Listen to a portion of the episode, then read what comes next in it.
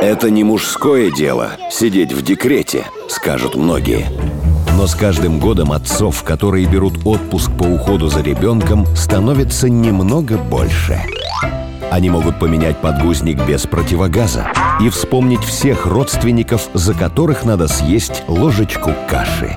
А самое главное – не бояться косых взглядов со стороны и готовы на все ради счастья своей семьи. Как брутальные мужчины становятся заботливыми папочками и через что проходят мужья, которые полностью отдаются детям в их первые годы жизни. Все радостные минуты отцовства в специальном проекте «Радио Спутник» «Декретный папа». Как ни крути, но тем мужчинам, которые берут отпуск по уходу за ребенком, приходится больше заниматься домашними делами. Ведь с подрастающим малышом, который находит множество способов навести в квартире хаос, это неизбежно. Перспектива сменить жену на кухне и в быту становится частой причиной, по которой российские мужчины не идут в декрет. Они боятся перестать быть мужчинами, и с такими гендерными стереотипами нужно бороться еще в детстве, считается основатель Высшей школы равноправия Мария Даваян. Мне кажется, это комплексная система, которая требует не только работы с восприятием гендера, ну то есть роли женщины и мужчины в обществе, но и разные законодательные акты, которые тоже послужат на большее равноправие в нашей стране. Например, законы о домашнем насилии и разговоры о том, что насилие по отношению к женщинам и по отношению к тем, кто физически слабее, неприемлемо. Но если говорить про страх мужчин показаться менее мужественными. Наверное, стоит воспитывать даже мальчиков в той парадигме, что проявлять свои эмоции – это нормально. Быть слабым иногда – это нормально. Не быть все время готовым и не иметь ответа на все вопросы – это тоже нормально. Таким образом, ну, следующее поколение, если будет выращено в такой парадигме, оно будет меньше испытывать давление по поводу мужественности и токсичной маскулинности. Мужчина, который уходит в декретный отпуск, нередко сталкивается с осуждением, непониманием, а порой и насмешками. В эпоху борьбы за гендерные права мы часто слышим об ущемлении женщин. Ряды феминисток постоянно расширяются. Но справедливости ради, если говорить о равноправии, то нужно учитывать интересы обоих полов. И не забывать, что даже мужчины подвержены дискриминации. С чем это связано в России и каким последствиям может привести, объясняет Мария Даваян. Патриархальная система, она влияет не только на женщин негативно, но и на мужчин. Если дискриминация женщин часто это экономическое и физическое насилие, то в отношении мужчин очень часто проявляет эмоциональное насилие. В том числе вот эти фразы «ты же мужик, не плачь», с которыми выращивают э, мальчиков, оставляют очень большой след на эмоциональном состоянии мужчин и на их психическом состоянии. Как вы знаете, продолжительность жизни мужчин в нашей стране сильно ниже, чем продолжительность женщин. И психологи это связывают как раз с тем, что у мужчин нет возможности сказать свои эмоции так же свободно, как у женщин. Они находят другие способы для того, чтобы справляться со стрессом и с негативом. В том числе это алкоголь а, или другие вещества, которые влияют на продолжительность жизни и на качество жизни. Таким образом, дискриминация по отношению к мужчинам, конечно же, есть. Просто она проявляет себя по-другому, нежели по отношению к женщинам женщиной. И больше всего осуждают решение пары поменяться местами близкие – друзья, коллеги, соседи, даже родственники. И именно это болезненнее всего принимает человек. Ведь мнение других и то, как реагируют на наши действия, влияет на самооценку, говорит психолог Юлия Графова. По ее словам, очень немногие способны поддержать сложной ситуации, потому что это не заложено в нашем сознании.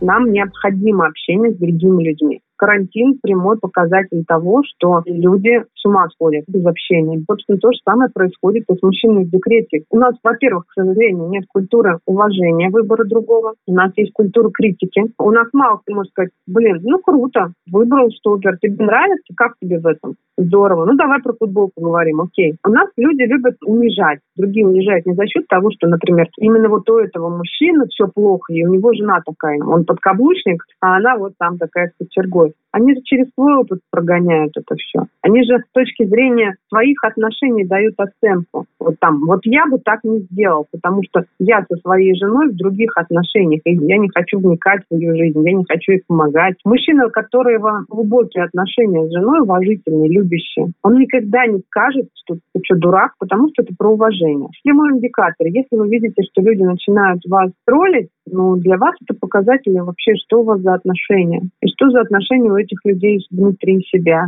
друг другу. Ну, такой глубокий, конечно, психологический ответ, но, возможно, кому-то он поможет. Потому что люди, они же живут про себя, они живут не про другого. У нас люди не умеют быть эмпатичными, не умеют переживать. Они сначала рубят топором и как бы сначала «я бы так не сделал, вот какой-то дурак, ну давай про меня поговорить».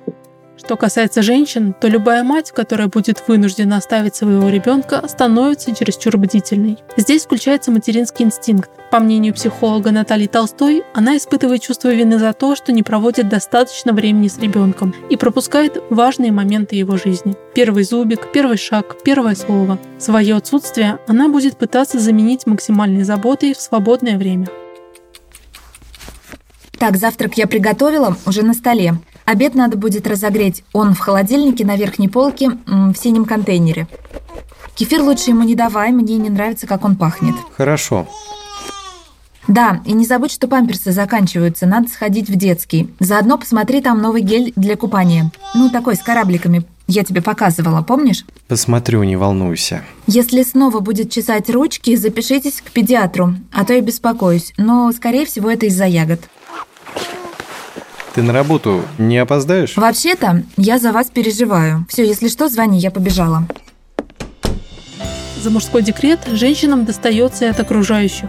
Их критикуют за то, что бросили ребенка, за то, что не умеют воспитывать и сваливают ответственность на мужа. Психологи рекомендуют уходить в декретный отпуск тем мужчинам, которые абсолютно уверены в том, что они этого хотят. Это должно быть взрослое, взвешенное решение, ведь кроме ответственности за ребенка появляется и зависимость от жены. В первую очередь финансовая. Здесь паре нужно учесть то, какие отношения складывались до появления нового члена семьи, рассказывает Юлия Графова. Здесь вопрос приоритета ролей в семье и о чем договорились партнеры. Если действительно есть такие пары, где женщина является основным источником доходов, муж не может обеспечить такой же уровень дохода в семье, и пара договорилась, что будет лучше, если жена будет продолжать работать, то вот и вся основа этих отношений. Здесь, безусловно, будет иметь роль вот этот психологический порог, который проходит каждый из супругов потому что деньги – это всегда власть, это сто процентов. Человек, который зарабатывает деньги, он невольно, бессознательно является управленцем. У него появляется вот этот рычаг давления, ну и, соответственно, все преимущества, которые существуют у людей с властью. Где-то не учесть интересы другого партнера, где-то продавить свою какую-то линию. Новоиспеченный отец должен понимать, что проблемы могут возникнуть не только в быту, но и в его эмоциональном состоянии. Как чувствует себя мужчина в эти моменты, объясняет психолог Наталья Толстая.